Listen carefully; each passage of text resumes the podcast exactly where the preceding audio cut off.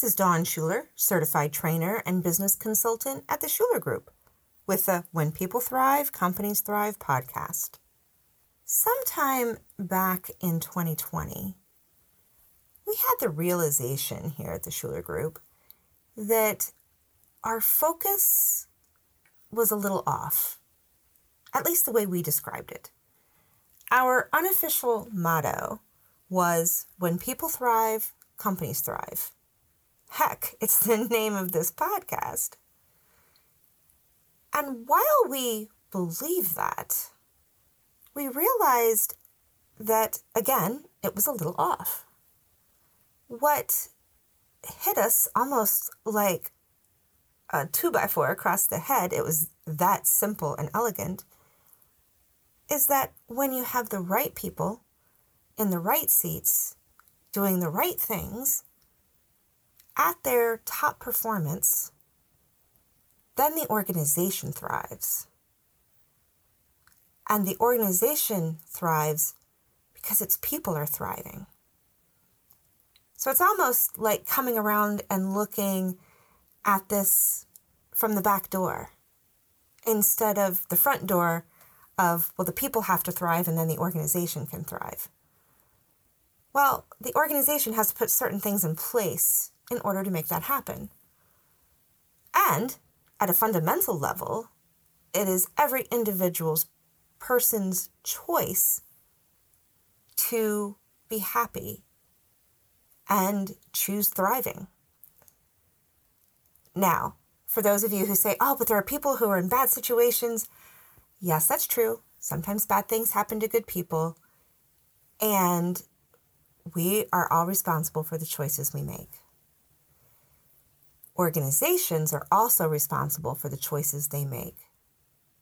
And the core belief of the Shuler Group is that when organizations make choices to have the right people in the right seats, doing the right things at their top performance, then they've created a culture of efficiency, productivity, and positivity.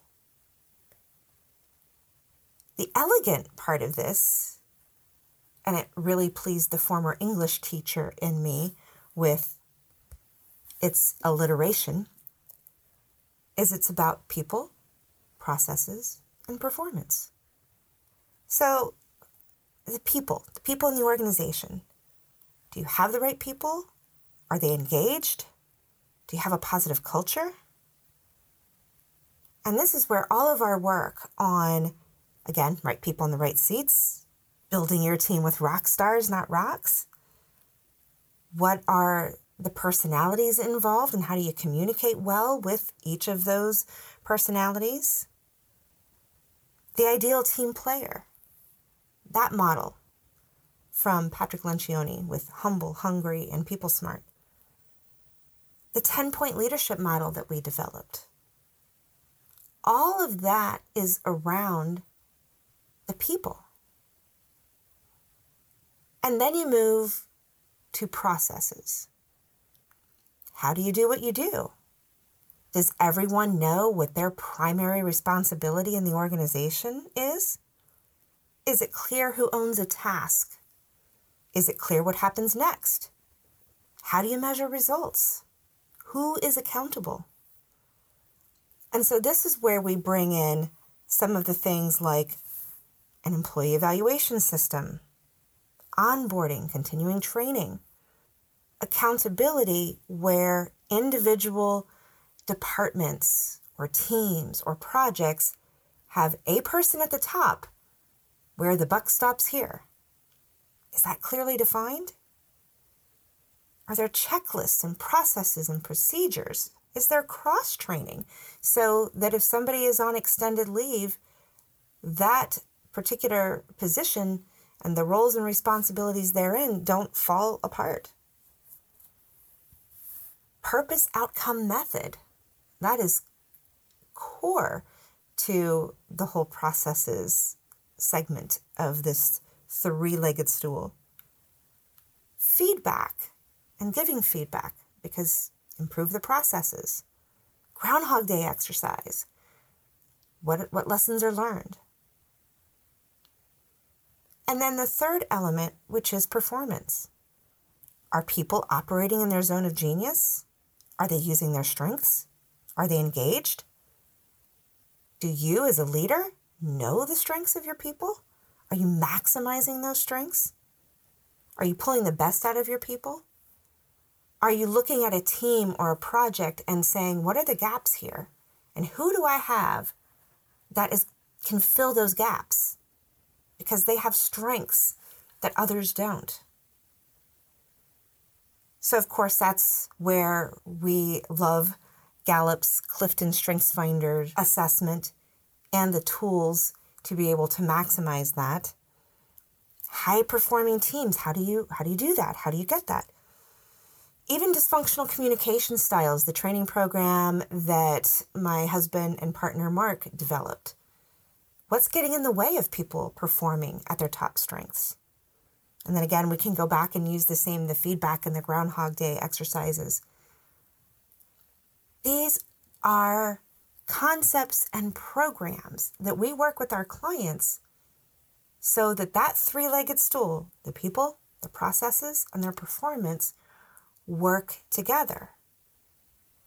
If any one of those is missing, is not in place, then just like the three legged stool, if it's missing a leg, it won't be very stable.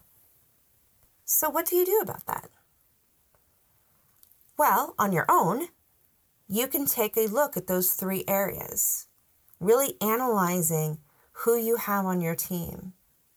Are they the right people? Of course, that means you have to define what is quote unquote right and what isn't. And you look at processes is it clearly delineated who does what? Who's responsible for what? Where the buck stops? And then performance. Again, taking a hard look at that and saying, do you truly know what the strengths of your people are? Now, sometimes it's a little hard to read the label from inside the bottle, as they say. And that's where the company climate inventory is a fantastic tool, if I do say so myself. It gives you insight into how your organization is operating in all three areas. It gives you an immediate temperature reading. Here is what is going on from your employees' perspectives. And because it's anonymous, they're more likely to give truthful, honest answers, which sometimes never make it up the chain to the top. You go to the doctor to get an annual physical checkup. Why not get something similar for your organization? So, going back to what I talked about at the beginning, where we flipped our lens around a little bit so that instead of when people thrive, companies thrive, it's develop people, attract the right people so that they do what they need to do well, and then the organization thrives. If you'd like to learn more, please visit companyclimateinventory.com and we will happily have a conversation with you about what the power of information can do for your organization. Until next time, may you thrive.